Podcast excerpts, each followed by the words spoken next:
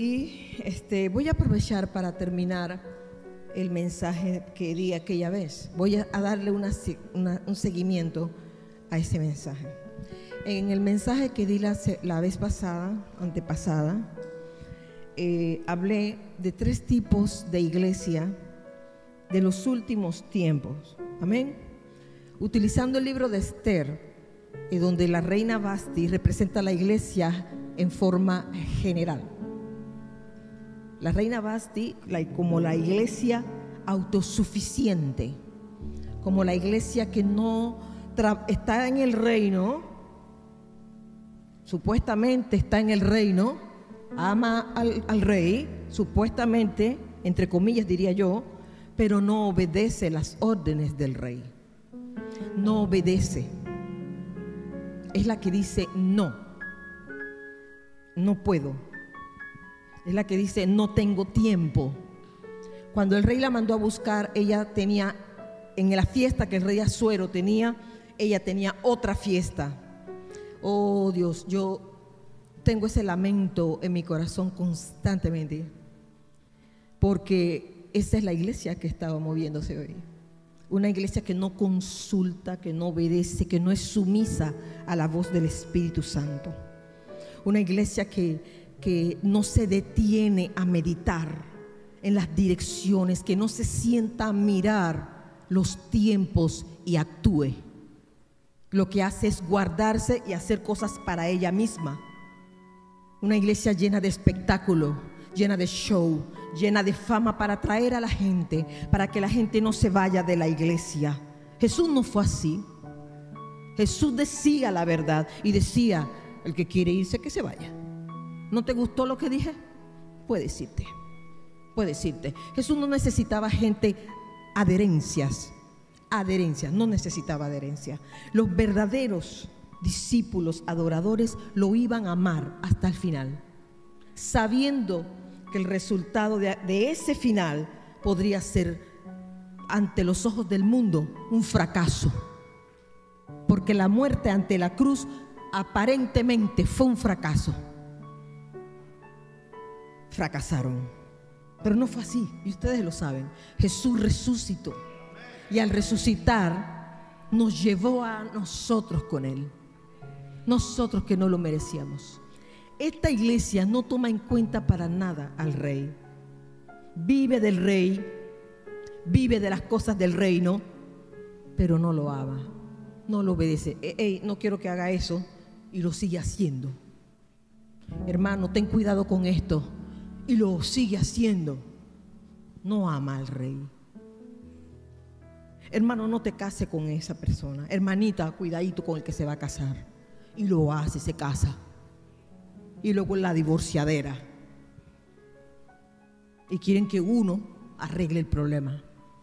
¿Por qué no preguntaste primero al rey?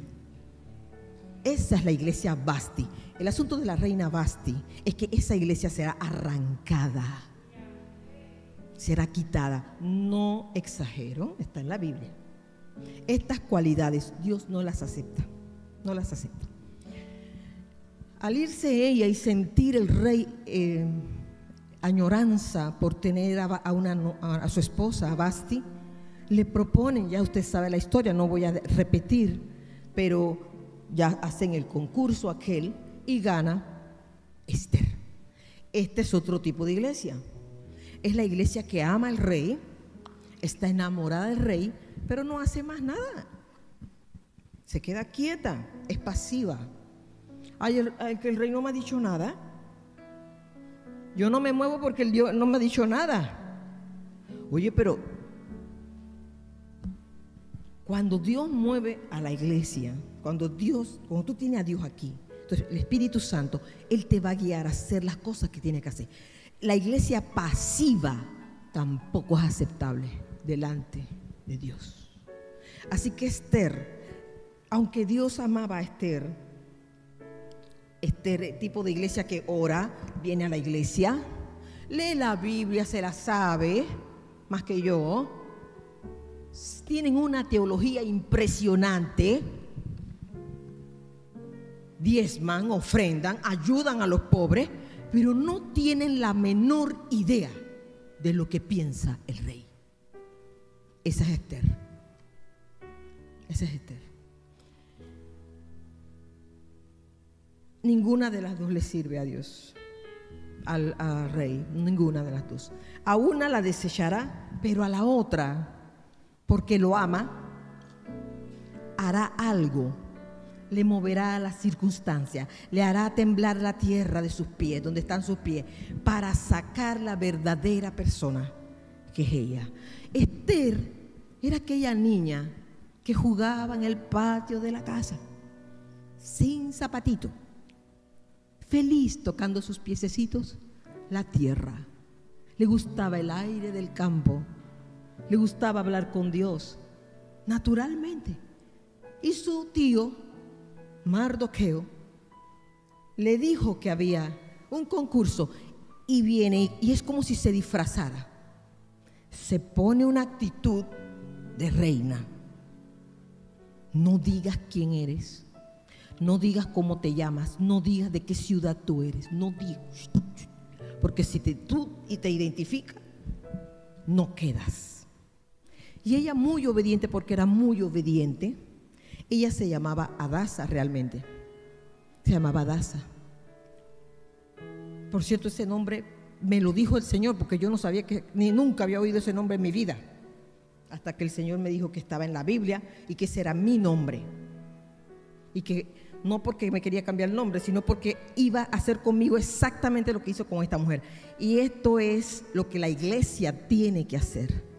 Fue removida tan, tan, tan, tan. Le hicieron temblar la vida. Yo no sé a cuántos Dios eh, le permitió al enemigo zarandearles la vida para poder sacar la verdad de quién es usted. O hasta Dios quiere mostrar qué poder hay dentro de ti. Gente que tiene una ignorancia, no le estoy llamando ignorante, perdón, porque yo entonces yo también soy una ignorante. Pero yo yo entendí el poder que habitaba en mí mucho mayor que una bomba atómica, por Dios. Y yo dije, yo tengo que usar ese poder. Tengo que usar ese poder a favor. Yo conocía a un Dios de milagros, pero no nada más un Dios de milagros que levantaba, sanaba, sanaba. Creo que hasta ahí está tan limitada en su mente la iglesia que piensa que solo Dios sana y salva. Dios, Dios hace milagros. Dios hace prodigios. Dios hace cosas creativas. No nada más sana, no. Hay muchas cosas que Dios hace. Dios puede detener el sol si quiere. Dios puede abrir la tierra si le da la gana. Dios puede hacer entrar los pájaros en este momento. Pajaritos entran y salen. Dios puede detener una ola en el aire y, no, y quedarse quieta. Yo he visto a Dios hacer tantas cosas increíbles, tan impresionantes.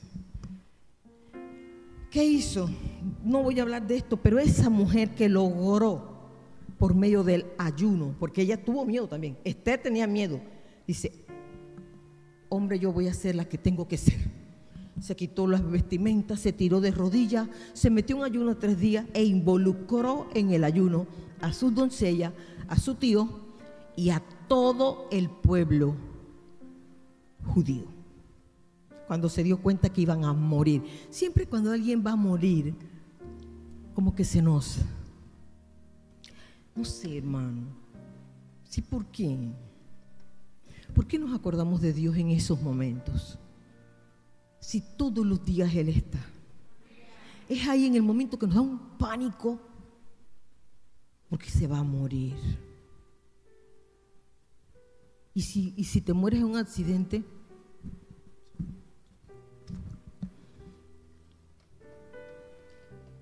¿Y si no te dio tiempo? Siempre hay que estar listos, limpios, con el corazón puro. Cuando Dios quiere hacer algo, con una iglesia, lo primero que va a hacer es llevarla a la oración, a estar con Él. Eso fue lo que hizo esta mujer. Movió al pueblo a orar para entrar ante el rey. Pero hoy, con eso, con eso, el agua se me quedó.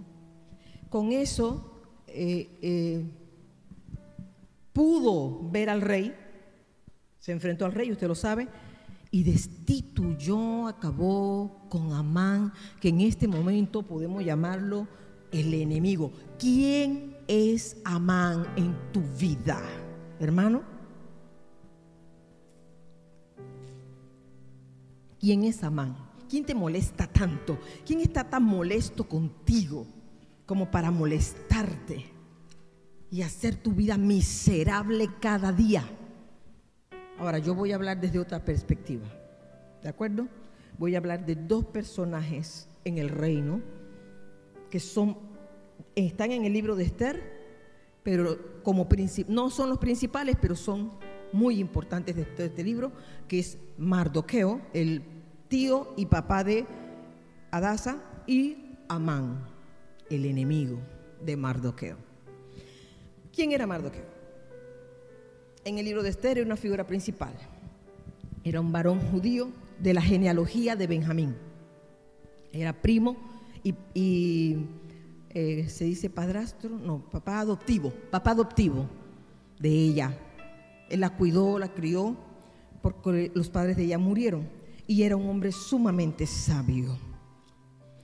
Amán era un personaje preeminente dentro de la corte del rey Azuero. Preste mucha atención, por favor. Claro que deben escribir, pero no se desconcentre.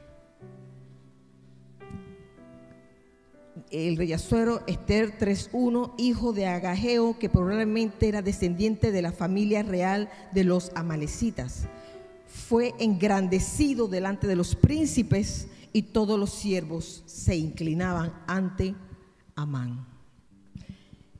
Espero que eh, plasmar de forma sabia por el Espíritu Santo esto, porque para mí es muy importante, y para el Señor sobre todo, porque los intereses míos son sus intereses.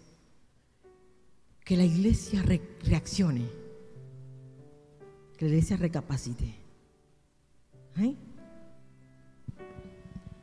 Amán era ese tipo de persona sumamente ambiciosa, amante de las posiciones altas,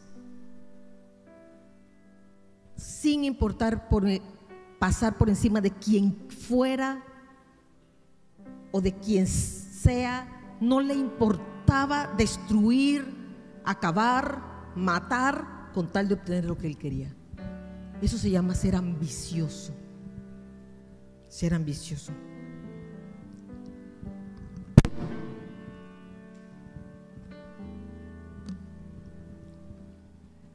Mire, mire que Amán, en una forma muy parecida a Basti, porque él era, estaba muy cercano al rey, muy cercano al rey, no le importaba ni la honra que le había dado el rey, ni que el pueblo se inclinaba ante él.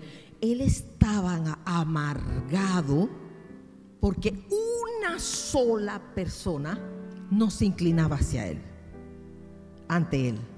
Hermano, hay tantas cosas que Dios ha dado, tantas cosas que Dios nos ha dado. Cierre sus ojitos tantito nomás, tantito, y piense en una cosa nada más.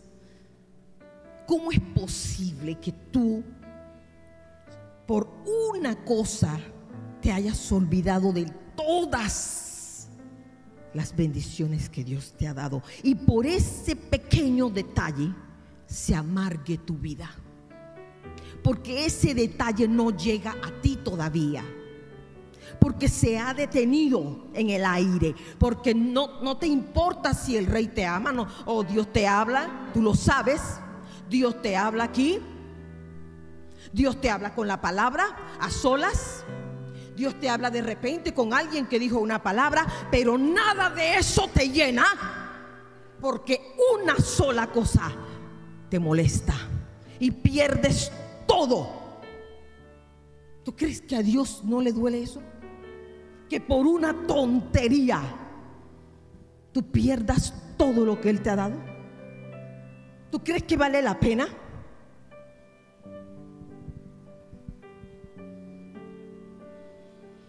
él empezó a mostrar esa, esa actitud de, amar, de amargor.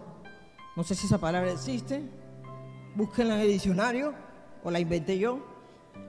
A partir de ese momento, porque fue el motivo por el cual empezó a moverse para destruir aquello que quería.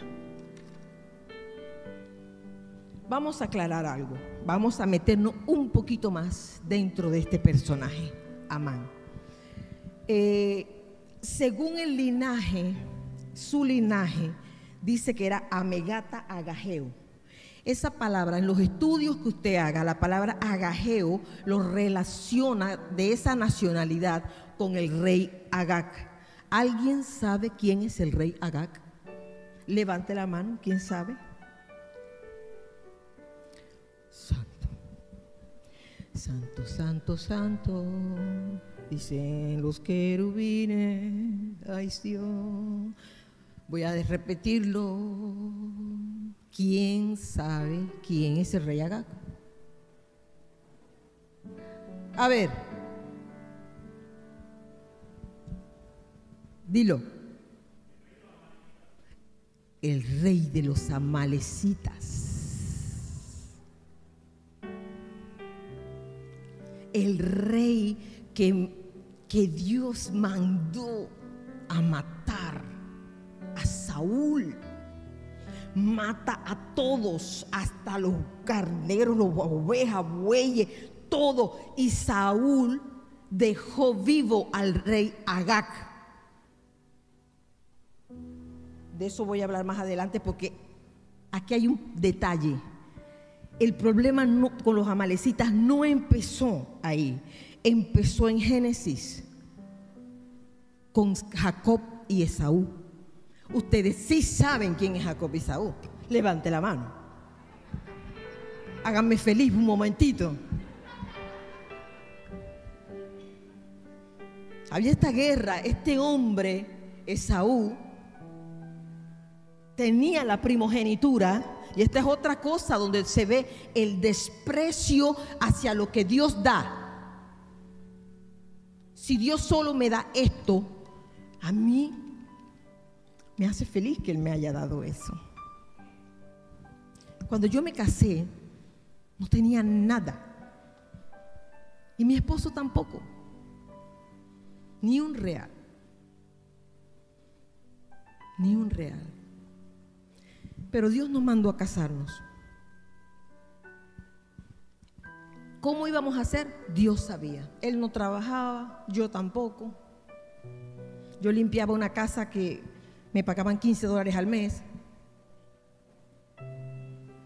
Ni en ese tiempo eso era factible. Pero hasta en eso me daban el dinerito. Gracias, Señor. Sacaba mi diezmo inmediatamente. Inmediatamente. Antes de eso no tenía nada. Limpiaba casas me daban 50 centavos, 75 centavos. Gracias. En dos ocasiones me quedé sin comer, llegando el día cuando era las 11.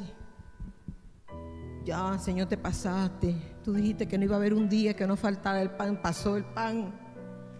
Eh, se pasó porque ya van a ser las 12 y no llegó el pan, Señor. Y un día Cecil, mi querido esposo, en ese tiempo era solo mi amigo, me llevó una gelatina y un pan. Yo si él supiera que no he comido en todo el día. Luego en otra ocasión más maravillosa, no sé si te acuerdas Lidia. Yo siempre iba allá, ella era mi mejor amiga, Lidia Alicia. Era mi compañera, era porque bueno, ahora las distancias de nuestras posiciones, pero sigue siendo mi hermana, tú eres como una hermana para mí. Pero te acuerdas que llegué un día a la casa de ella y estaban ellos hablando y hablando y hablando. Y yo me senté y giré el sillón, me senté a llorar. No quería que nadie viera mis lágrimas. Porque había trabajado todo el día limpiando casa y no como limpian de donde mira la suegra, limpiar de verdad. Y eran las, iban a ser las 11 cuando le dije al Señor, tengo hambre. En mi mente, tengo hambre. Y de repente llega la señora Aurelis. ¿Te acuerdas de eso, Lidia Alicia? Ella no me deja mentir. Y ellos dijeron, oh, ¿para quién es eso? Llega la señora Aurelis, una hermosa mujer de Dios que formó parte de mi vida, con un plato de arroz con pollo, con pollito guisado, ensalada de papa, una chicha. Y llega con la bandeja y dice, no, no, no, no, no, esto no es para nadie, dice, para de ustedes, esto es para ella porque Dios me acaba de decir que ella tiene hambre. Y lo puso en mis piernas. Y he llorado. Me comí esa comida con lágrima y moco, hermano. Fue tan grande lo que yo vi, porque no hay un pensamiento que se esconda de Dios. Ninguno de tus pensamientos está oculto. Él lo sabe todo, todo. ¿Por qué voy yo entonces a detenerme en algo tan pequeño? Pequeño ante los ojos de Dios. Puede ser muy grande para mí. Pero ante los ojos de Dios no es nada mover a una mujer hacer comida a esa hora para traérmelo a mí. A esta insignificante mujer. Entonces esta guerra entre estas dos, estos dos hermanos empezó desde que por un plato de lenteja, porque él tenía hambre, Esaú, le dijo, oh, mi primogenitura por una comida. Fue un poco ligero al hablar así. Entonces Jacob, astuto como era, dice, ah, yo voy a aprovechar a mí me, ¿qué, te gusta? Lenteja. Y le preparó ese potaje, ahí será que le decía potaje. Dice que era de color rojo. Yo no sé, seguramente le ponían achote o qué, porque la de nosotros nos sale como negrita. Pero de allá era achotito. Le ponían. Dice que él le gustaba tanto que cambió. Yo puse esta figura, me encanta poner figuras una corona por un plato de lenteja. ¿Cuántos no cambian cosas que son eternas por algo, por placer pasajero? Por placer pasajero. Ese hambre se le iba a quitar. Pero el reino, la primogenitura, la herencia era para siempre. ¿Cuántos han cambiado cosas grandiosas, eternas, por una rabia? Por satisfacer, por satisfacer un problema, por quitarse ese coraje en un momento, perdiendo la posición de rey, reyes y sacerdote. ¿Mm? No, no vale la pena no vale la pena. Este es el carácter de la malecita. Entonces, ¿qué tiene esto que ver con, con Amán? Pues que Saúl estaba tan molesto, no sé ni dónde lo puse, por acá, estaba tan molesto con el cambio que hizo Jacob, yo no quiero contar la historia porque quiero llegar al punto principal, eh, eh, que se casó con alguien que sus padres no estaban de acuerdo y lo dice en, ay no puse, Génesis 36, 12. Y Timna fue concubina de Elifaz, hijo de Saúl, y ella le dio a luz a Amalek. Estos son los hijos de Ada, mujer de Esaú. O sea, Esaú era, dio su prole, el, el hijo, el nieto, se llamaba Amalek. Y de ahí viene la guerra. ¿Qué le enojó a Dios? De Amalek. Aparece en la Biblia cuando el pueblo iba hacia el Sinaí. Le estoy dando un, un repasoncito para que tengan entendimiento. Cada vez que usted vea Esaú, Edom, Amalek, significa la misma cosa, carnalidad, carne. Eso es espíritu contra carne, siempre.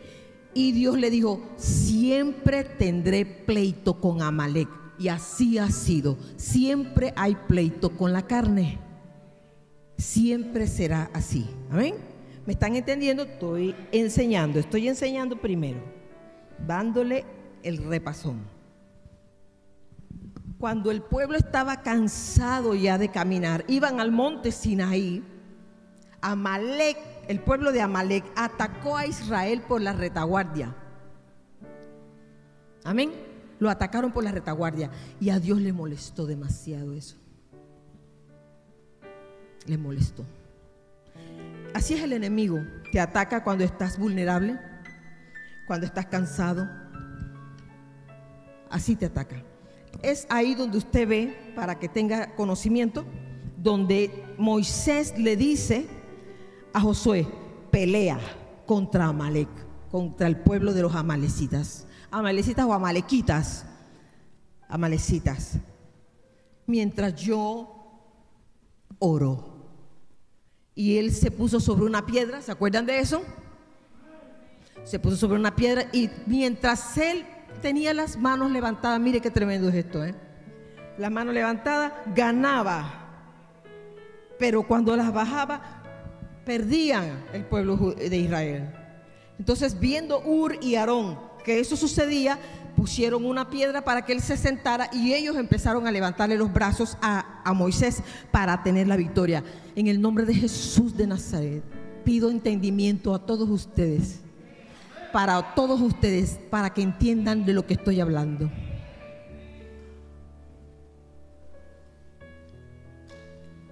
Un amalecito es un carnal, pecador vendido, vendido donde pone su yo en primer lugar. Ese no da la otra mejilla, no, ese da en la mejilla. Ese no camina la segunda milla, no. Él hace que otro camine por él. Flojo. No se esfuerza. Cuando se piensa que lo que nosotros tenemos ha sido ganado por esfuerzo propio no porque Dios te lo dio. Será que yo soy de otro planeta, definitivamente, pero a mí todo me lo da Dios. Todo. Todo. Todo cuando usted llega a la casa, mire la casita que tiene. Mírela y diga gracias.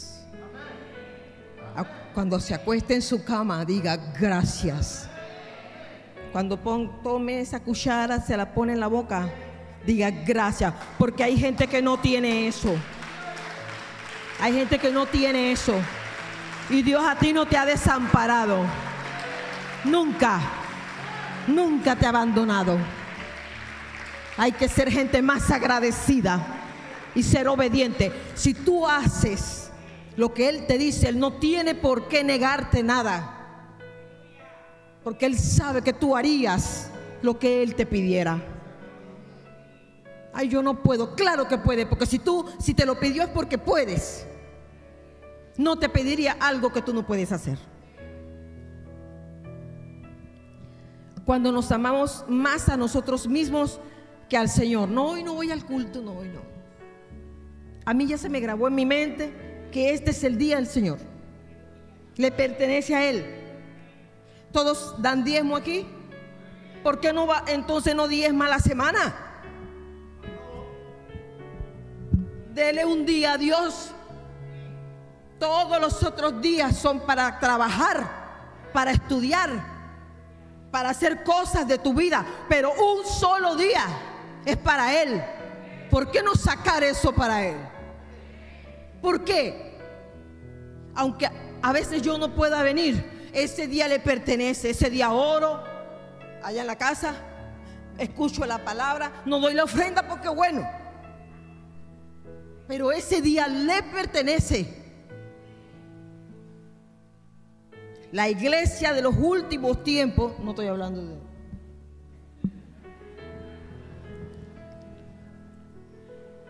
Sonrisa, ¿verdad?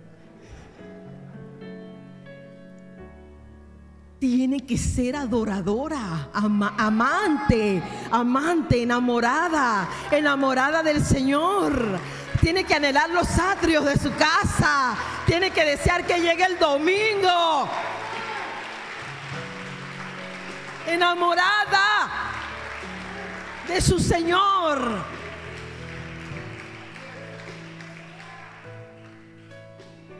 Un día lo probé, voy a decir esto públicamente. Por favor, te, te asustaste. No te asustes por lo que voy a decir, ¿ah?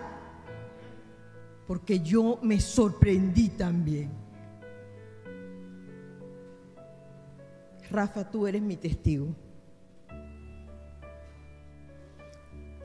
Un día por decir dije, no me juzgue por favor, que me sentí mal cuando hice eso.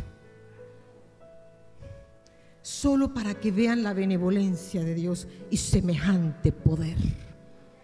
Le dije, Señor, para mi cumpleaños, regálame mil dólares. Es que mira, yo quiero ir al mall. Y yo quiero como, como no tener restricción de comprar la, la, la ropita que yo quiero, Señor. Tú me podrías regalar mil dólares. Yo sé que, que estoy haciendo mal, pero tú podrías, Señor.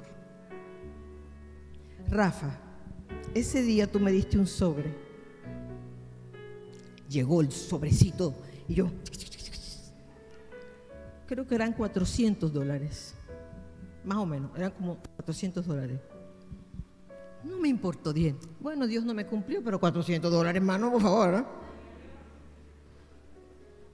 Yo, bueno, no, no me los diste, está bien, no hay problema. Perdóname por haber hecho una oración tan absurda, porque Dios siempre hace las cosas con propósito. Y yo creo que el dinero es algo que tú tienes que saber administrar. Sin embargo, para mí fue un... Se me salió, pues, yo quería, pues. Fue un caprichito. ¿Quién no quiere, tiene un caprichito de comprarse algo? Solo que yo pedí mil. El domingo siguiente, Rafa, dime si eso no fue cierto. Llegaste con otro sobre y dijiste, dice el Señor. ¿Sí o no, Rafa? Señálalo a él. Para que vea el mundo que eso fue cierto. Dice el Señor que no le dio lo que pidió completo. Aquí está el resto. Él ni sabía lo que yo había pedido. 600 dólares habían en ese otro sobre.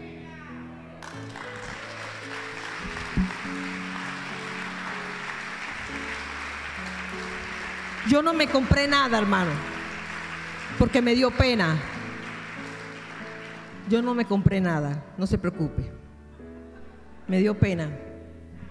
Yo pido para otras cosas significativas, pero Dios me mostró que si para una cosa banal, como un vestido, como un par de zapatos, Él te lo puede dar, te daría cualquier cosa.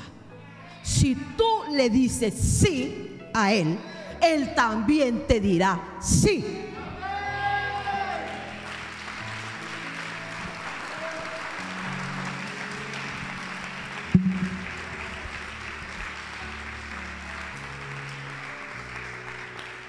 Si no hay nada que comer, amén, gloria a Dios, aleluya. Amén. Jehová Dios, Jehová quitó sea el nombre de Jehová bendito. No se mortifique entrando en la carnalidad, buscando qué hacer, muriéndose de rabia. Porque ese es Amalek. Y Dios no se lleva con Amalek, entiéndalo. No se lleva con la carne. Amalek. Puse otro punto, cuando no valoras lo que Dios te ha dado, ya lo dije. Cada vez que defiendes tus derechos, la Biblia dice, no lleve ni siquiera a juicio, ¿sí o no? Tu problema legal, no lo lleve, resuélvelo en la casa de Dios. ¿Por qué un inmundo tiene que arreglar tu problema si tú eres un hijo mío? Yo puedo hacer algo. Así dice la Biblia. No te defiendas ni de, esto ni de nadie. Si alguien se atreve a levantarte la voz, quédate callado. Quédate callado. No te defiendas, porque tú tienes quien te defienda. Tú tienes quien, quien hable por ti. Tú tienes quien hace que se le redarguya el corazón. Quédate callado.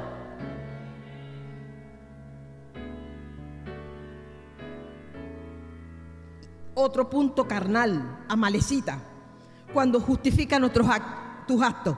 Bueno, es que esto lo hice porque fulanito y fulanita hicieron esto. Never in the life. Fue concupiscencia mía. Tú decides caer o no. Nadie es responsable. Puede que tenga todo el mundo en tu contra. Pero tú decides qué hacer con los que están en tu contra. O te ubicas o te vas para el lado de los amalecitas. El problema es que Amalecita tampoco permanece en el reino. Tú decides. El carnal no puede entrar en el reino. Carne no entra en el reino. No entra. Por eso el espíritu tiene que salir. Así como salió Adasa, tu espíritu tiene que salir afuera. No tu carne, no tus emociones, no tu alma. Tú, el que Dios ama, el que Dios creó, el soplo de vida que llevas por dentro es el que tiene que salir. el que es instruido por el Señor. Ese es el instruido por Dios. No se deje llevar por la carne. Si es que es que es que usted no sabe lo que me hizo. No importa. No hay nadie que te haya hecho algo a ti, algo malo. Dice la escritura, el que te, te molestó a ti llevará sentencia, quien quiera que sea. Deja que Dios pelee por ti. Cuando no perdonamos, no, no, es fácil perdonar algunas cosas. ¿eh? Así yo te perdono. pero hay cosas que difícilmente se perdonan. Sin embargo, hay que perdonar. Cuando, y esto se lo explico a todo el mundo, una cosa es perdonar y otra cosa es que la herida que te causaron se sane. Tú perdona. No importa lo que haya hecho. Perdona como Dios te perdonó a ti.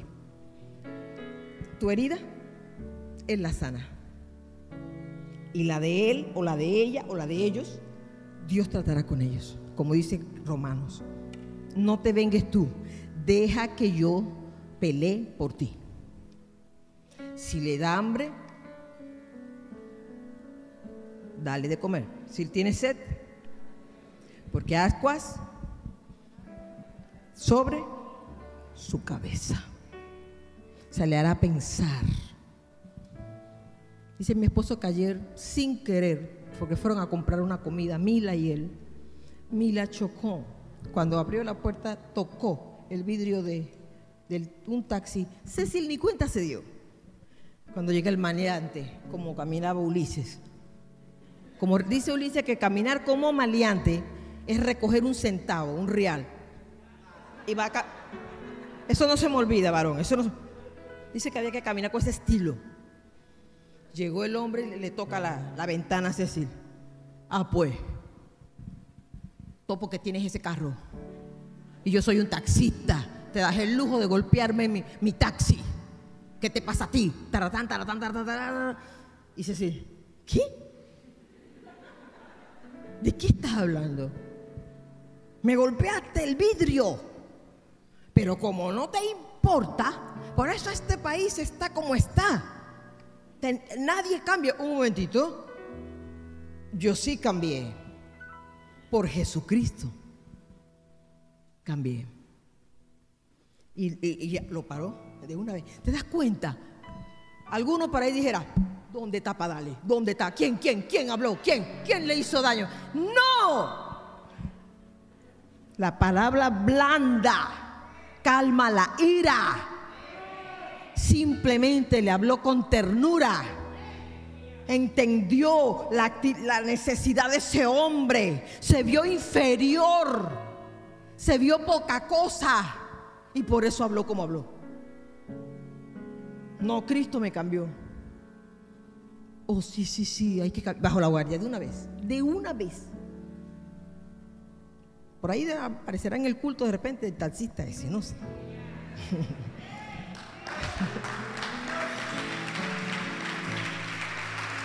Un carnal, el que hace lo que le parece, no consulta a Dios para nada. Me voy, me voy a, este, este, me voy a tomar a esta persona de novio, de novia, y no consulta, no consulta, no Dios no está en su vida. Cuando hay envidia, cuando hay egoísmo, cuando lo nuestro es primero que los demás, estamos yéndonos por el mismo camino de Amalek. Jesús se negó a sí mismo. Nos llamamos cristianos, pero realmente no seguimos las huellas de Cristo. Debemos ser como Él fue. Amén. Dice la Biblia que los amalecitas atacan al hombre del trono. Yo preguntaba, hombre del trono, ¿por qué Dios dijo hombre del trono? Dijo hombre del trono, lo dijo clarito. Dice, yo tengo guerra perpetua, continua contra Amalek. O sea, un aborrecimiento terrible. Eso está en, en, Génesis 17, cuando Amalek, eh, lo atacó. Ahí dice guerra contra Amalek 17, 8. Luego en el 13 le dice eh, Moisés, Josué, cuando Josué estaba peleando, dice, y deshizo a Amalek y a su pueblo a filo de espada.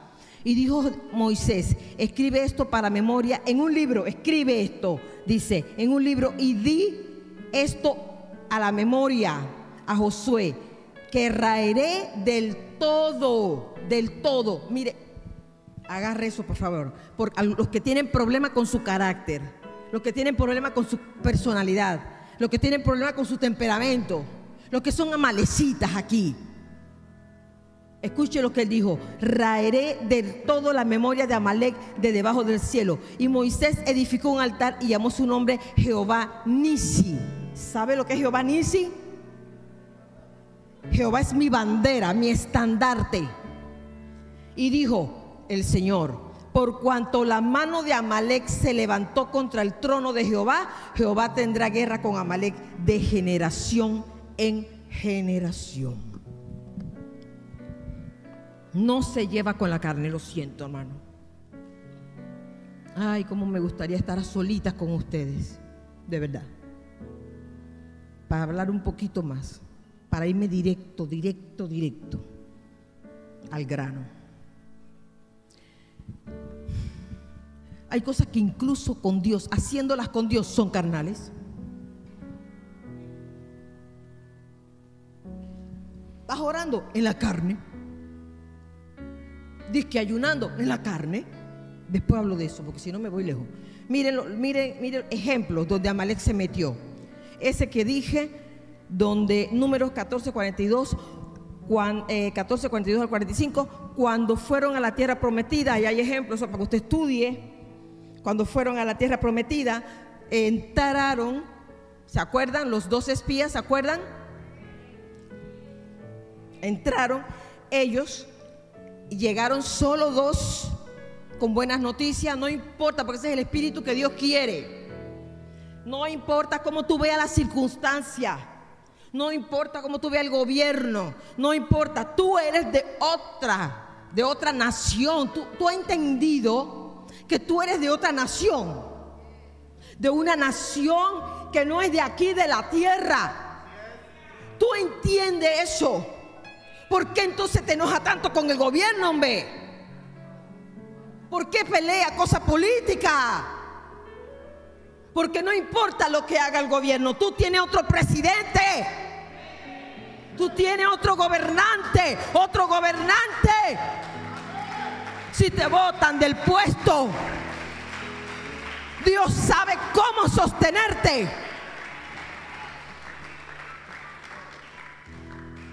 Y tú ahí afanoso porque te van a votar, porque te... No, que te voten, hombre. No, no, no, así no era. si te votan, que no te importe, porque Dios te va a sostener. No te faltará nada. Soy testigo de eso. Amén. Jueces 3:13, Amalek ayuda al rey de Moab para atacar a los israelitas, puede buscarlo. Eh, Amalek une su fuerza con los mayanitas y los hijos del oriente para destruir a los israelitas con Gedeón, jueces 6:3 al 5. Saúl tiene la orden de Dios de destruir a los amalecitas, pero perdonó al rey Agag y tomó el botín, primera de Samuel 15:2 en adelante. En tiempos del rey Ezequías se atacó a lo que quedó de Amalek, primera de Crónicas 4:43. Y Amán, el último amalecita, es muerto en la horca que había preparado para Mardoqueo en el libro de Esther. ¿Por qué? Dios mío. Dice que fue el último. De ahí para adelante usted no escucha más Amalek. Búsquelo. Si lo encuentra, me arrepiento públicamente. No se menciona Amalek más después de Esther. ¿Alguien podría decirme por qué? Alguien, por favor, el que estuvo en el culto que yo enseñé, ¿por qué? ¿Quién? ¿Qué hizo Esther? Mandó a matar a todos, que no quedara ninguno. ¿Es posible que la carne sea muerta? Definitivamente que no te moleste más. Usted dirá, sí, cuando estemos en el cielo. No, hermano, aún aquí la carne puede estar sometida. Lo dice Juan, no Juan Vega, lo dice Juan de la Biblia. Lo dice Juan de la Biblia. Saben que a mí me costaba leer Juan, porque cada vez que yo leía Juan yo decía, mm, ahí dice que no, que... Eh, que, hace esto es mentiroso. Entonces yo soy mentirosa porque yo sigo haciendo estas cosas. Y yo decía, Dios mío, yo no quiero leer eso. Me saltó, leía la Biblia y me saltaba Juan. No quiero oír esto. Dice, porque el que ama a Dios no peca. Yo, bueno, no lo amo pues. ¿Cómo que no peca, Señor? ¿Cómo así? Tuve que leerlo de todas maneras. Señor, ¿por qué? Porque le cambié la naturaleza. Le cambié la naturaleza. Esto es lo que tú tienes que experimentar en la vida. Dios no te está mandando a hacer algo en tu fuerza, en tu capacidad. Lo que está pidiendo es que te rindas para que Él cambie tu naturaleza por la naturaleza de Jesús. Por eso es que dice, no peca. Y si peca, abogado tiene. En caso tal que pecara, pero no peca. El amor es tan grande por Jesús que no puede herir a quien ama. Los que tienen hijos aquí, Levanta la mano los que tienen hijos aquí. ¿Tú tan joven tienes hijos? Oh. Ok. ¿Harías tú algo contra tu hijo? ¿Para acabarlo, para destruirlo? Yo, yo creo que no. ¿Podrías hacer algo para edificarlo? Para enseñarle para que sepa por dónde caminar, pero no destruirlo con un pensamiento. Los hijos a veces piensan que uno, que uno somos malos. Cuando mi mamá hace ese gesto y tenemos todas el mismo gesto. Para colmo. Ah, igualita mi mamá, es que todas las mamás hacemos lo mismo esa mirada que lanzamos y, apretamos los dientes y ya sabe, ya el hijo sabe. Viene el tanganazo. Ya ve, ya me perdieron. ¿Por dónde iba?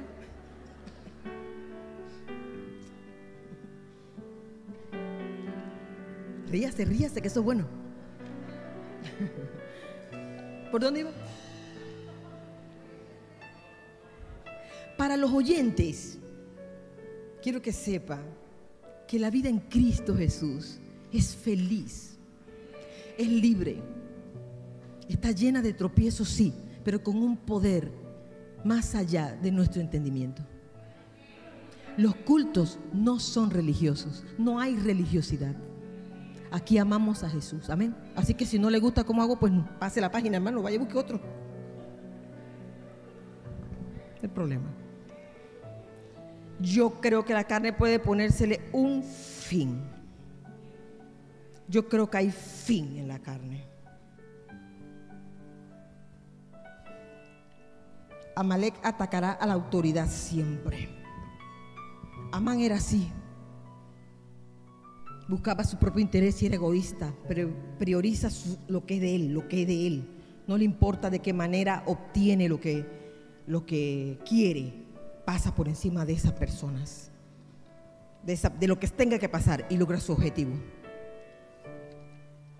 Los tiempos son tan peligrosos, estos tiempos son tan peligrosos que ni los pastores, mire, mire qué peligroso es esto, que ni los pastores, ministros, evangelistas, voy a llamar pastores porque son los que están radicando en una iglesia, no se dan cuenta de que al lado de él o ella hay un amán y le entregan el anillo, le entregan el, autoridad, hermano le entrega la autoridad. Y ese Amán que aparenta ser un líder tremendo es más carnal que Caín. Planeando, maquinando y el pastor ahí sin saberlo. Lo ponen a predicar. Lo ponen a enseñar y perdóneme lo que voy a decir. Y el vómito sale por la boca manchando todo el pueblo, el lindo pueblo de Dios iba a decir. Porque a Dios no le importa quién eres y de dónde viene. Él te ama a ti. Pero si tú estás aquí, tú tienes que ser limpio y puro. Tú no puedes darle al pueblo de Dios cualquier cosa. Y hay pastores, algunos por ignorancia, otros porque les conviene. Ah, porque es que te predica una barbaridad, tiene unos dones impresionantes y se dejan llevar por los dones. Si algún día usted llega a ser un pastor o un ministro, no se deje llevar por los dones ni por los talentos. Déjese llevar por cómo ama al pueblo de Dios. Cómo ama al pueblo de Dios. Si tú amas al pueblo de Dios, Dios te puede confiar lo que Él ama. El mundo, la iglesia. Amén. El rey Amán convenció, convenció al rey y le dijo, rey Azuero, majestad, en su reino, porque hoy porque como no podía, no podía contra Mardoqueo, no podía contra Mardoqueo.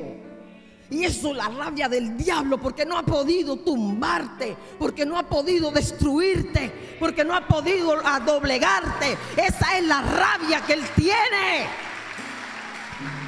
Como no pudo, no, no había manera que Amán se doblegara y se rindiera y le, rindiera pleitesía a Amán porque Margot Mardoqueo sabía quién era Amán.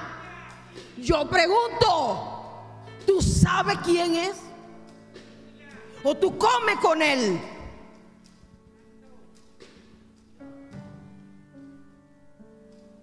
¿Mm? Que se conviertan ellos a ti, no tú a ellos, ¿eh? No es, que, no es que te aparte del mundo o de la gente del mundo, no. Tú hay que salvarlos. Pero tú no puedes ser como él. Y que hay que no sé qué, dame un consejito. ¿Cómo que consejito a alguien que anda en el mundo? No.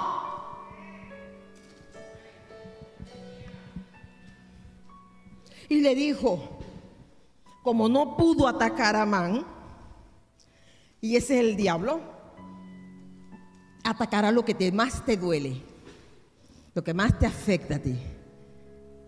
Y como tú cuando te pones bravo, brava, lo dices, lo vociferas, ya él sabe que te molesta. Porque se lo dijiste. Se lo dijiste. ¿Qué hizo? Tengo que hacer algo. Se enteró que era judío. Y le dijo, hay un pueblo entre nosotros, bastante grandecito. Si ese pueblo sigue creciendo, se puede levantar contra usted, señor rey. Y el rey dijo, tienes razón, haz lo que te parezca. Le dio toda la autoridad para acabar con los judíos y pusieron fecha de muerte.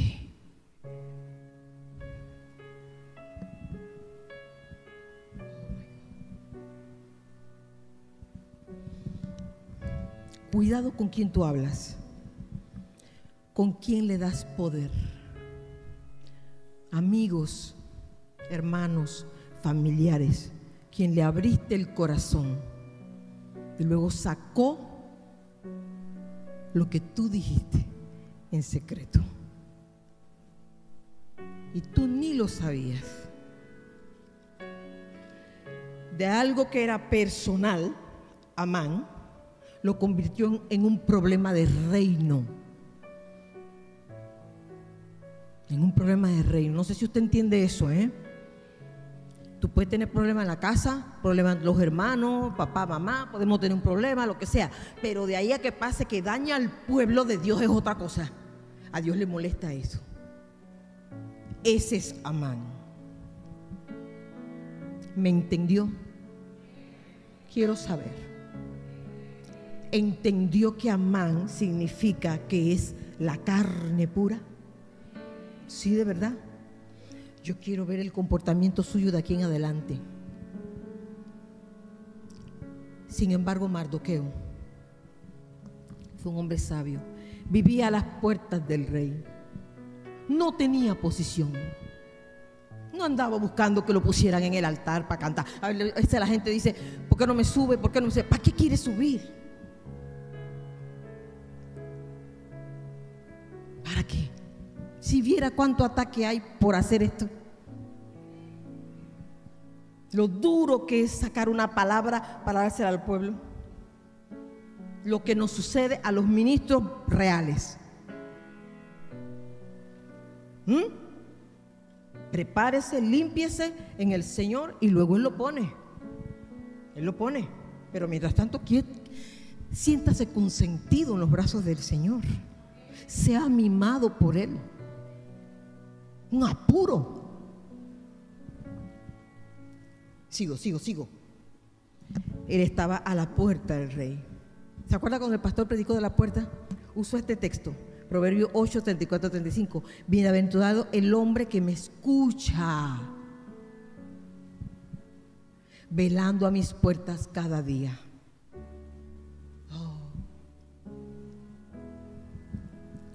Pegadito ahí todos los días. Y veía pasar al rey todos los días en su caballo, con su jinete, el amán. El amán siendo, porque a veces tú ves, tú ves al enemigo y tú te dices, mira este. En tu corazón lo dice, por favor, dígalo en el corazón, hermano, no lo diga de, de verdad. Mira este cómo anda bien vestido. Y yo comiéndome un cable eso sí tiene plata. Deje que Amán se pase todo lo que quiera y que exhiba y derroche todo lo que quiera. Usted simplemente siéntase a la puerta del rey, que tarde o temprano el rey mirará.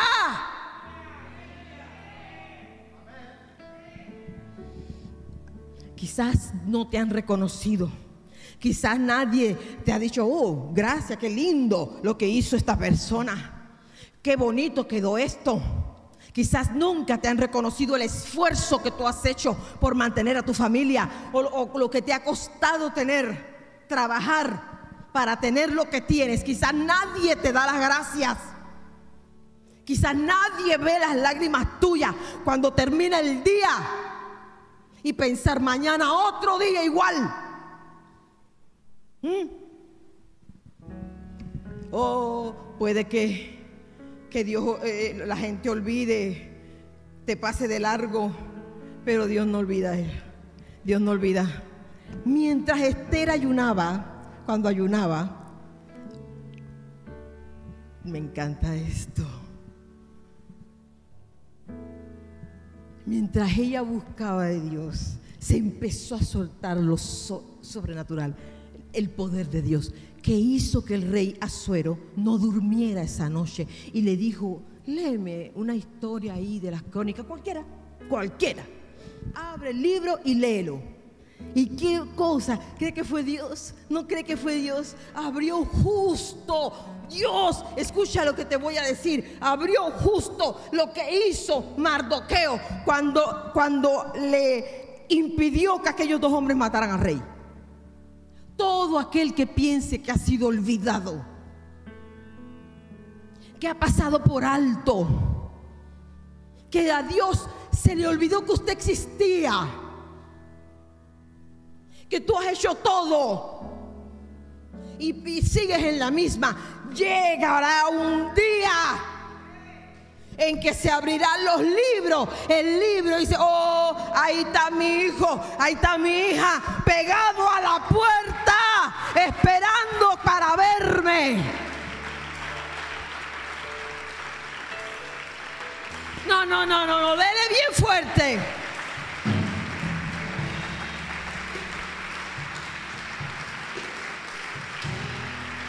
Oye, ¿Y qué le hicieron a este hombre? Nada. Nadie le hizo nada. Libró al rey de la muerte y nadie le dio ni las gracias. Y pasaba Amán, hermano. Y le dijo, oye Amán, ¿qué se le puede hacer a alguien a quien el rey quiere honrar? Y él pensó que era él. Y como él pensó que era él, escogió lo más grande. ¿Qué quería Amán? La corona. Ay, yo le pondría la corona suya, eh, la capa suya real, el caballo, y lo pasearía por todo el pueblo diciendo, diciendo, así se hace al que al que el rey quiere honrar. Oh, así como Dios estaba preparando, escúcheme, todavía Esther no había entrado. Así como, bueno, sí creo que había entrado, creo que, no sé, ya me, enredaron ustedes. Bueno, el asunto es que mientras ella estaba ayunando o, o entró el rey, esto pasó. También Mardoqueo eh, Amán estaba preparando una horca para Mardoqueo. Así que mientras Dios estaba, no te olvides de esto jamás. Si alguien está preparando algo, el enemigo está preparando algo para matarte a ti, para acabar contigo, allá en otro lugar, Dios está haciendo, abriendo un decreto especial para hacer algo a favor tuyo. Sí, ya Esther había entrado. Esther había entrado y le dijo, vamos a un banquete. Eso sucedió ahí.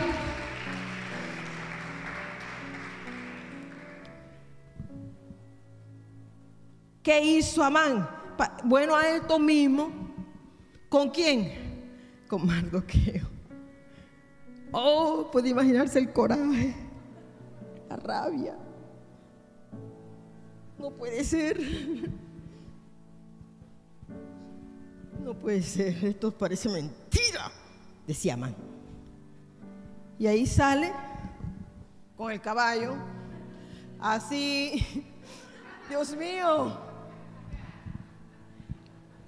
así será el hombre que el Dios quiera honrar, así, ¿verdad? A quien Dios quiera, a toda boca, a todo pulmón, así se hará con el hombre a que el rey quiere honrar. Qué vergüenza más grande Tenía una ira.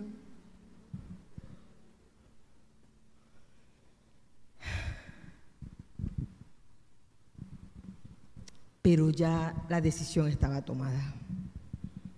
Los judíos iban a morir. Cuando Dios da una orden, se cumple.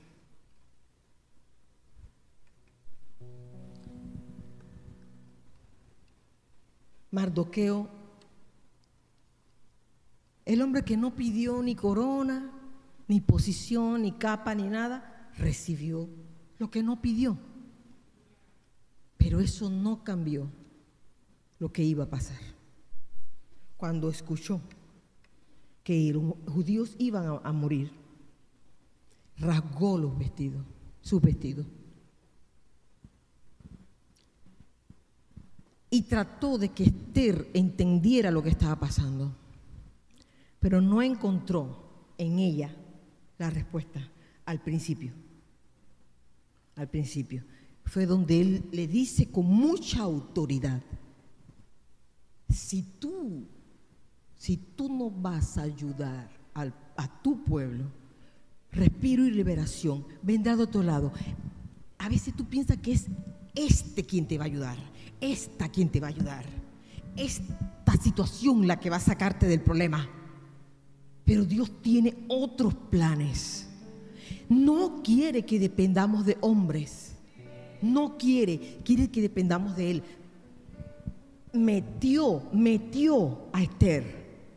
La ubicó. Pero Él por sí solo dijo, si tú no te quieres meter, no te metas, pero no creas que si me matan a mí, no te van a matar a ti. Te alcanzará a ti. Y quiero que entienda eso, ¿eh? Si a usted le hacen daño, voy a tomar a cualquier persona de aquí, es que algunos no los conozco, al hermano Valentín, por ejemplo. Si al hermano Valentín le hacen algo malo, algo que perjudique su integridad espiritual, todos nosotros somos afectados. Todo lo que tú hagas afuera afecta a la iglesia. En donde sea que tú vayas. No van a decir Valentín, va a decir la iglesia, a donde él va. Y a veces se va más allá. Todas las iglesias evangélicas. Así dice. Así que todo lo que tú hagas tienes que ver cómo lo haces para no deshonrar al Dios que es dueño de su iglesia. Amén. Sigo. ¿Hay recompensa? Una vez descubierto Amán por Esther, la horca, ya le dije, lo ahorcaron. Y Esther le dice el problema. El que está dormido dice amén.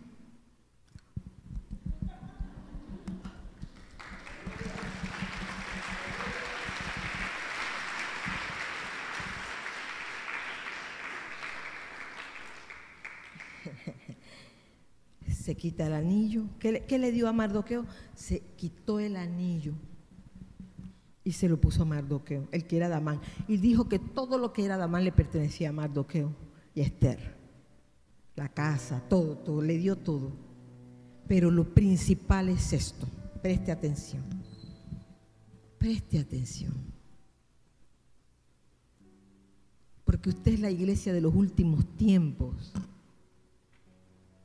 Porque nosotros somos la generación creo que somos la última generación que todavía guarda valores, que todavía nos acordamos de lo que nos decían nuestros abuelos. Nosotros somos la última generación. Si nosotros no dejamos un legado correcto a nuestros hijos, el enemigo nos va a acabar, muchachos. Pay attention. En verdad, viene algo serio contra el mundo contra el mundo. Y si tú no tienes el poder sobrenatural de Dios sobre ti, te matará. Serás un cobarde, te esconderás, no sabrás qué hacer. En esos tiempos, no, no voy a decir eso, no voy a decir eso, no voy a decir eso. Algo más importante aquí, como no podía, porque dice que todo lo que el rey sellaba con el anillo era ley de Medo y Persia, no puede ser revocado a, pesar de que dijo, pídeme lo que tú quieras, Esther, que yo te lo concedo, te pídelo hasta la mitad del reino. Sin embargo, no pudo irse en contra de sí mismo, contra el, el sello, pero pueden hacer algo. Óyeme, por favor. Puedes hacer otro decreto. Otro decreto. Estoy hablando a, algunos, varios, muchos aquí, no todos. Si el enemigo te marcó un destino, tú todavía puedes cambiarlo. Todavía puedes cambiarlo. Todavía puedes cambiarlo. Con ese anillo, Mardoqueo dice, escribe, escribe. ¿Qué es lo que tú quieres, hermano, que cambie? ¿Mm? Dile a los judíos que se defiendan. Ese fue el decreto. Ese fue el decreto. Para ti, ¿qué será? ¿Dónde estás tú ubicado en tu, en tu, en tu ser? ¿Qué tú quieres cambiar? Que se cambie. Oh, yo metí la pata las cinco, dices tú. No, no sé qué cinco, porque dicen las cinco, pero las cinco. Y, y tú dices, yo las metí todas. No puedo cambiar esto. Sí puedes. Sí puedes.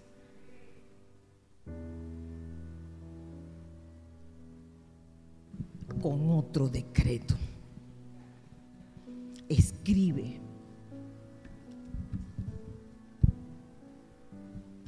Esto es lo que va a ocurrir. ¿Tú te atreves? ¡Ta! El diablo dice que esto va a pasar, pero el Señor dice, ¡ta! Esto. Y lo clava ahí. Y lo pone donde sus ojos lo puedan ver.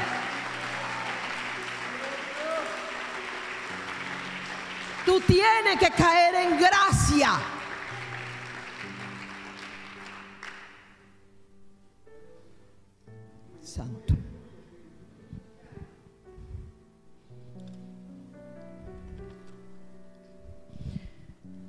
Sigo echando cuento con ustedes. ¿Cómo se destruye Amalek? ¿Cómo? Leyendo los pasajes que hemos visto donde él se movió, donde él se movió, todos dicen casi la misma cosa. El rey Agag con Saúl lo dejó vivo. ¿Se acuerdan? ¿Se acuerdan que lo dejó vivo? Hermano, venía el rey Agag, reído. Oh, se pasó el tiempo de la muerte, o sea, se- me salvé. No me mataron, no me mataron. Dios no quiere que nada de la carne quede viva, nada. Y Samuel saca la espada, dice la Biblia, suena macabro, ¿eh? Lo partió en pedacitos. Véalo desde otro punto de vista. Lo que te hace carnal a ti, destruyelo. Que no quede nada de esa persona que ofende al Espíritu Santo. Destrúyela. No puedes andar ahí que diga, "Uf,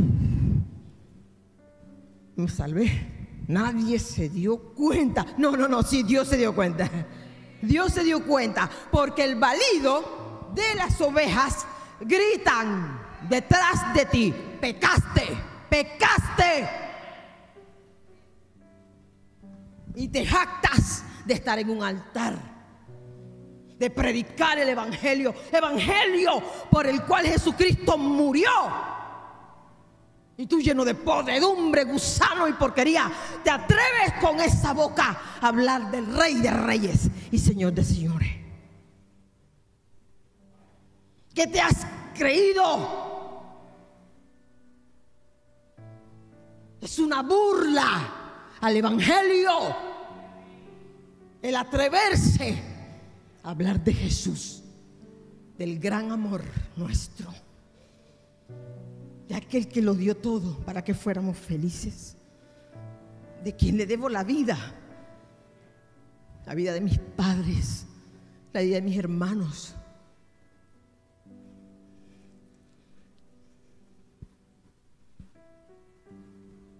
¿Quién está dormido ahí? Dale un cocho ahí para que despierte. Amalecita total.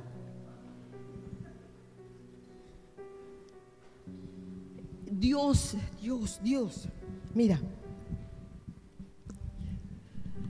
Tiene que haber una indignación santa en ti. Que te diga a ti, esto está mal. Tú no puedes seguir por ese camino. Tiene que haber una indignación santa. No rabia, hermano. No coraje, no ira. Porque la ira del hombre no obra la justicia de Dios. Tú tienes que tener autoridad. Tu santidad te da autoridad para reprender. ¿Mm? Si tus hijos no te respetan, ¿por qué no tiene autoridad usted? ¿O están disimulando? ¿Mm? ¿Está conmigo? Eso de que venías reído es porque hace rato está allí, riéndose de ti. Porque tú no has hecho nada para sacarlo. Tú no has hecho nada para sacar la carne de tu vida y de tu casa. Y tú sigues dejando que pase. Y cuando llega semejante autoridad como Samuel, ¿qué? ¿Que dejaste vivo? La ira santa de Dios. En añicos lo hizo. Eso está en Primera de Crónicas 4 del 42 al 43. Dijo el Señor, si tú mata, mata a Malek, mata a Malek, tienes que matar a Malek, quiero que vaya a tu casa y analice qué es lo que te, cuál es la carne tuya, qué es lo que tú haces carnal.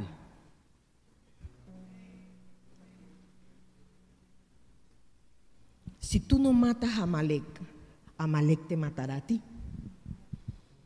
La carne acabará contigo. Ese ejemplo lo tomé de 2 de Samuel 1, 1 al 16, cuando eh, Esaú, Esaú, Saúl, viéndose perdido ya de la guerra, él mismo se clava la, espada, pero no muere. Y viene un amalecita y él le dice, termina de matarme antes que vean esta, mi, vergüenza. Dice así más o menos, ¿no? Y viene la malecita lo mata. Y la malecita creía que había hecho bien. Y va donde David y le entrega la corona. Yo mismo lo hice creyendo que había hecho gran cosa, hermano. Dice David, pa' afuera, mátenme a este amalecita también. ¿Se da cuenta que ninguno dejó a Amalek vivo? Amalek, ninguno lo dejó vivo. Entonces nosotros tampoco. Si Dios aborrece la carnalidad, usted debe aborrecerla también. Usted debe decir, yo también me aborrezco. Me, me molesto conmigo mismo, conmigo misma, cuando tengo esta actitud no me gusta esto que estoy haciendo. Yo sé que si usted lo, ve, usted podría cambiar el destino de eso. ¿Usted cree?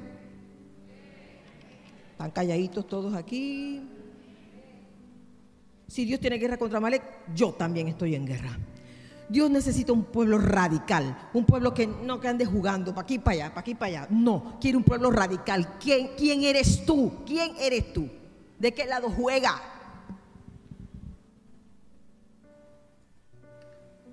Amalek se destruye de estas maneras. No, voy a decir otra cosa antes de eso. Como el diablo sabe que para poder llevarte, para poder llevarte a hacer su voluntad, te tiene que dejar en la carne, porque él no puede tocarte en el espíritu. Tu espíritu es intocable. La única forma que tu espíritu es tocado es cuando tú mismo te entregas a los poderes de las tinieblas. Tu espíritu está, eh, dentro de ti, le pertenece a Dios. Eso es lo que el diablo quiere poseer, tu espíritu. Eso es lo que él quiere. Por eso él hace que tú cometas cosas carnales para que tú entres en su territorio. Estando en su territorio, él tiene derecho. Tiene derecho. Dios no puede hacer nada porque tiene derecho. ¿Quién te mandó? Métete ahí. ¿Quién te mandó? ¿Por qué te fuiste para allá? ¿Con el permiso de quién?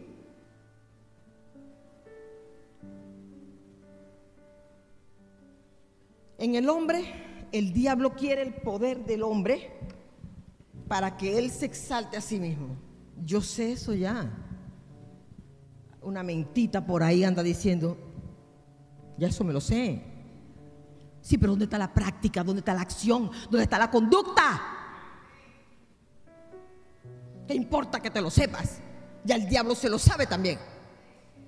Ese no es el punto aquí. El punto son tus acciones.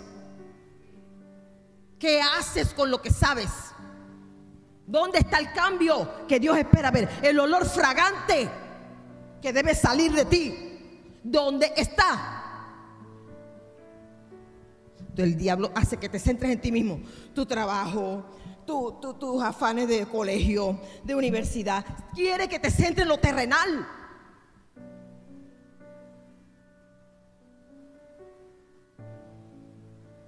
Ayer escuchaba a una muchachita, Greta Sheberovsky, algo así, de Suecia, peleando por, lo, por la... Habla muy lindo esa niña, ¿eh? Pero dice, es inminente lo que viene. A nosotros los niños nos dejaron sin nada. Ustedes, los padres, ¿de qué me sirve? No voy para el colegio, no voy al colegio porque no hay futuro. Se está acabando el planeta. Ellos hablan de eso, miren. Y nosotros aquí, sí, hermano, se está acabando. Se están derritiendo los polos. Los polos allá de, Marco y Pablo, no, no. Los polos se están derritiendo. Toda esa agua viene para acá.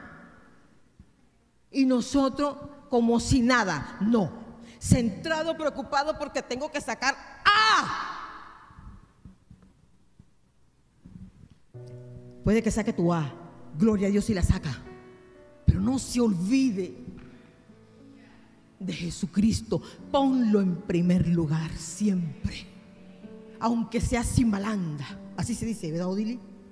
Sin balanda. No te olvides de Jesús. No importa dónde te lleve. Si aquí entre esta gente está el próximo, el próximo algún día presidente de esta nación. No te olvides de Jesucristo.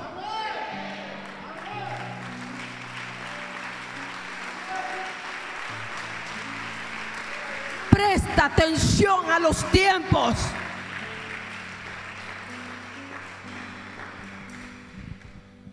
Hace que el hombre se mire a sí mismo. Número dos, en el mundo confundirá. Oiga bien. Y la gente que me está viendo también. En el mundo confundirá la iglesia. Haciendo también cosas que la iglesia hace. Milagros echar fuera demonios, evangelismo, que caen bajo el poder de Dios, van a imitar todo, todo. Y usted dirá, ¿son o no son? Dios mío, y yo aquí, y tú sabiendo que tú sí tienes a Cristo, que tú no sales a los carnavales, que tú aborreces eso que tú no vas a discoteca, tú no fumas, tú no tomas. Algunos sí, ¿eh? Otros no, la mayoría de ustedes no. Sin embargo, tampoco eres esa estera encerrada. Es esa entera encerrada que te hace falta un sacudión del espíritu para que te des cuenta el poder que hay dentro de ti.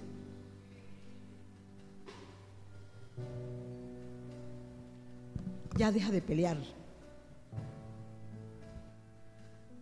Aclara tu mente, aclara tu mente. Ve por el mañana, mira lo que Dios va a hacer y ubícate. Realmente Amalek será destruido y entre esos Amalek estás tú. Estás jugando con el pecado. Mm, una lanza te atravesará.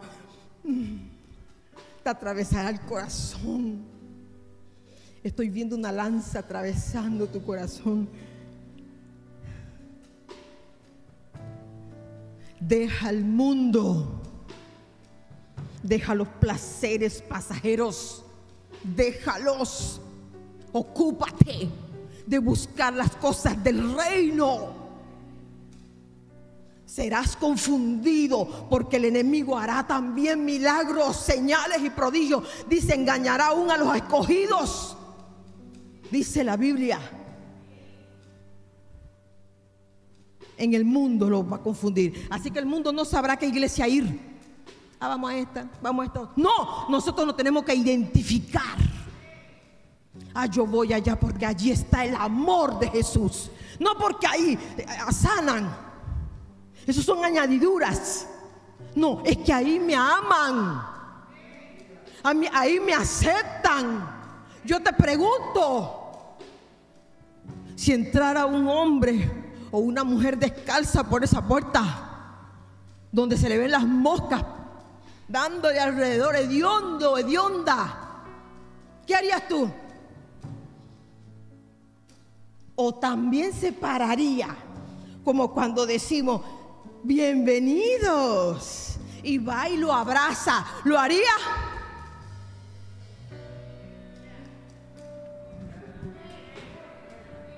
No tiene que pasar para poder que usted diga amén. Tiene que pasar. No diga amén ahora. Dios sabe si lo haría. Harta de piojos. Y tú pegando la cabeza. Y tu Señor, cúbreme. Pues esa es la gente que va a venir.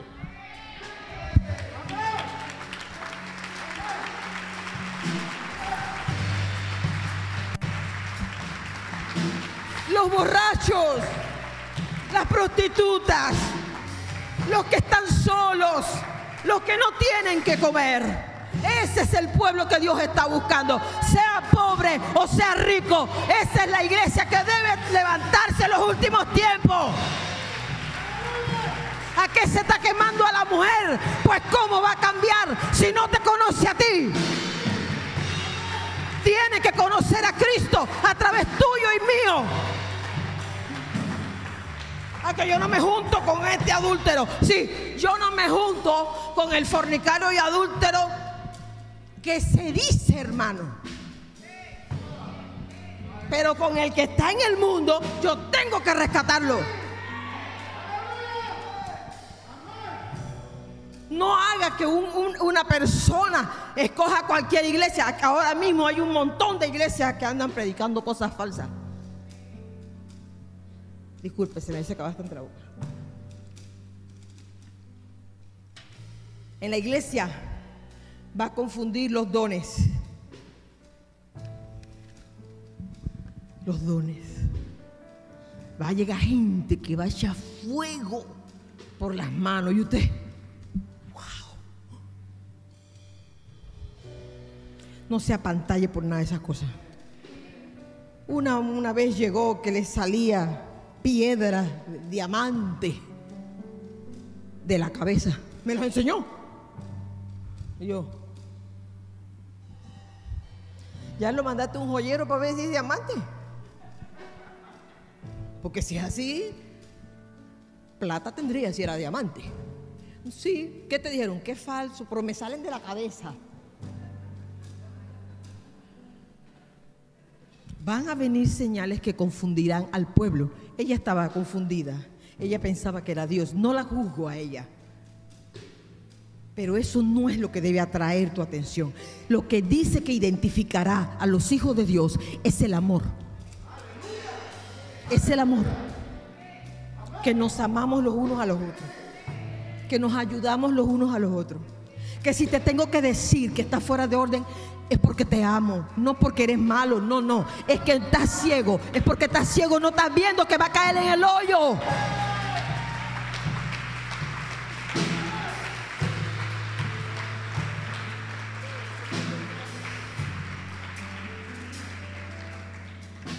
Hombre, yo voy a seguir.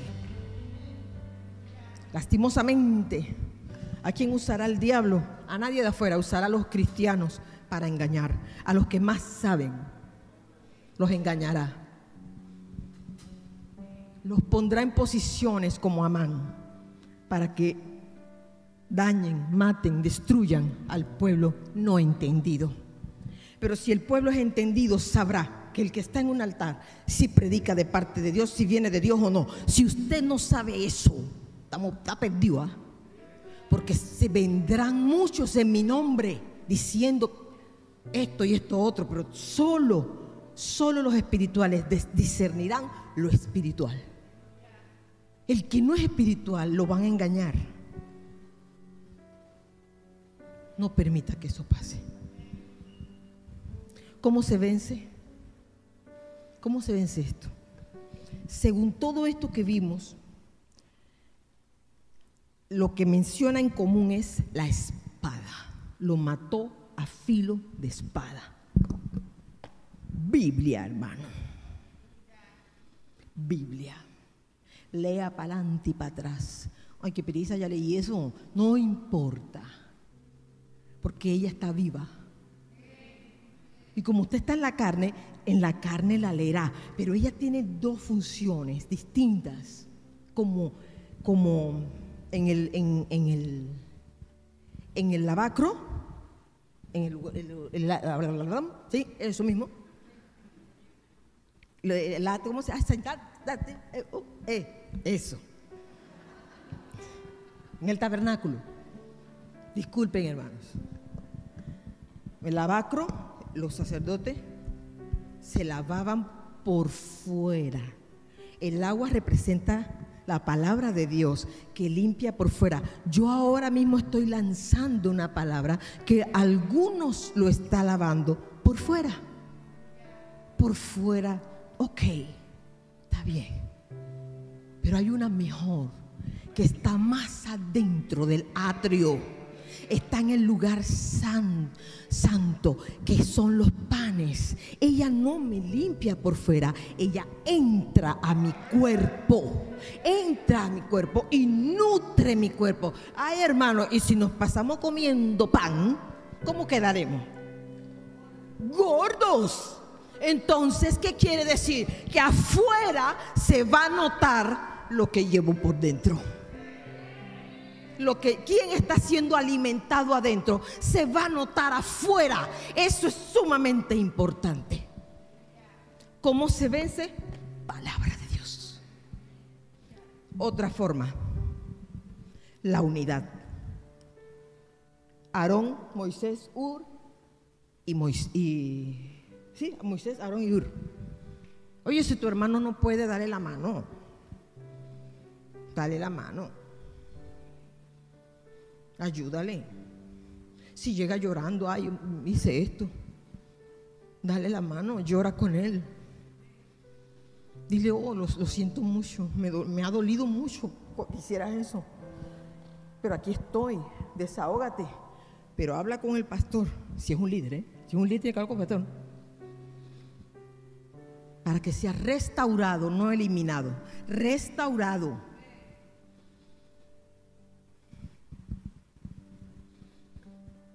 Amén.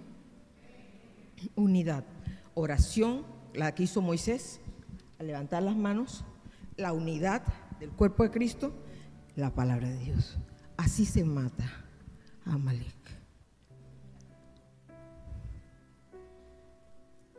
¿Me ha entendido? Entonces acepta esta mañana ya, mediodía, que tienes que ser tratado. Ahí en tu corazón diga al Señor, Señor, sí tienes que tratar conmigo. Tengo muchos amalecitas aquí dentro. Tienes que soltar toda dependencia externa. Aprende a depender de Dios. Tienes que aceptar el proceso de muerte. Dios tiene que hacerte morir para volverte a renacer. Eso lo tiene que hacer el Señor. Los, de cierto, de cierto digo que si el grano de trigo no cae a tierra y muere, no lleva fruto. Hay que morir. Hay que morir a, lo viejo, a lo que yo era. Ay, Señor, a mí no me gusta es que yo sea así. ¿Cuántos han dicho eso? Ay, Señor, otra vez dije eso, otra vez hice eso y te sientes mal contigo mismo. Eso anótalo. Señor, este soy yo.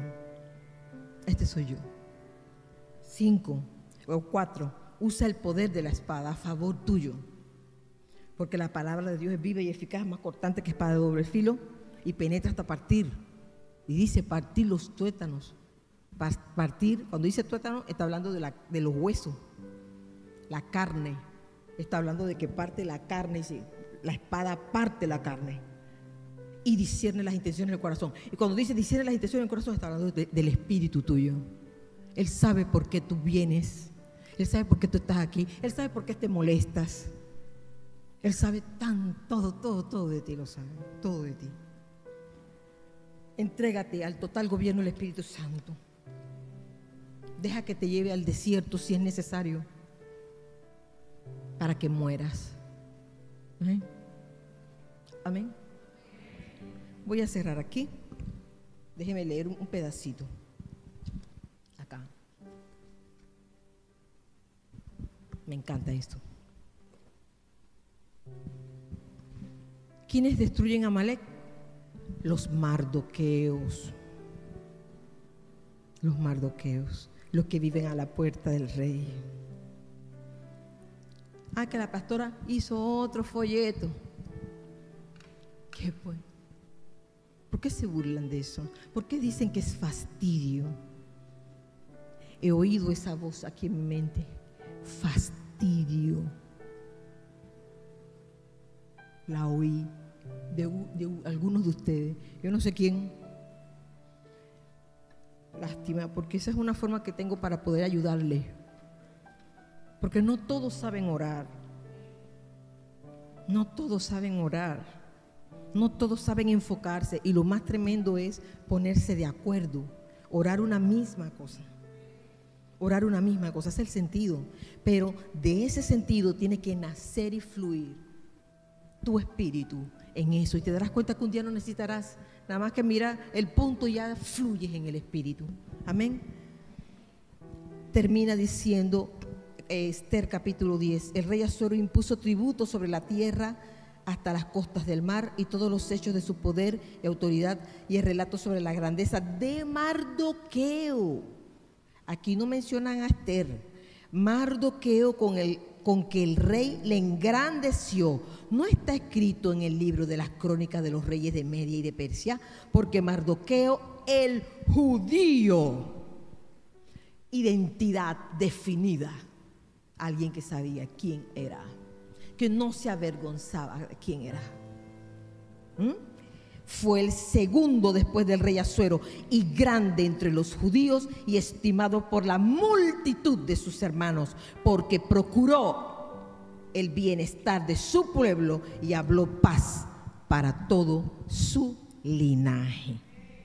Por favor, léalo de nuevo en su casa, Esther capítulo 10 al final. Ese fue Mardoqueo destruyó a Amán en la malecita.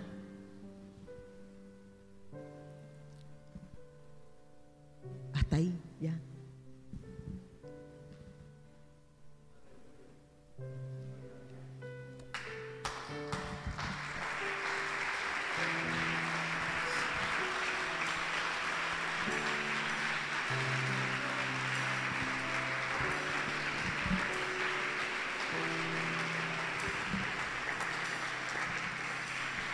tiene que hacer un alto hoy, tiene que hacer un alto y pare todo aquello que habla de la carne. Busque los textos bíblicos que hablan de los que no entran al reino, por favor.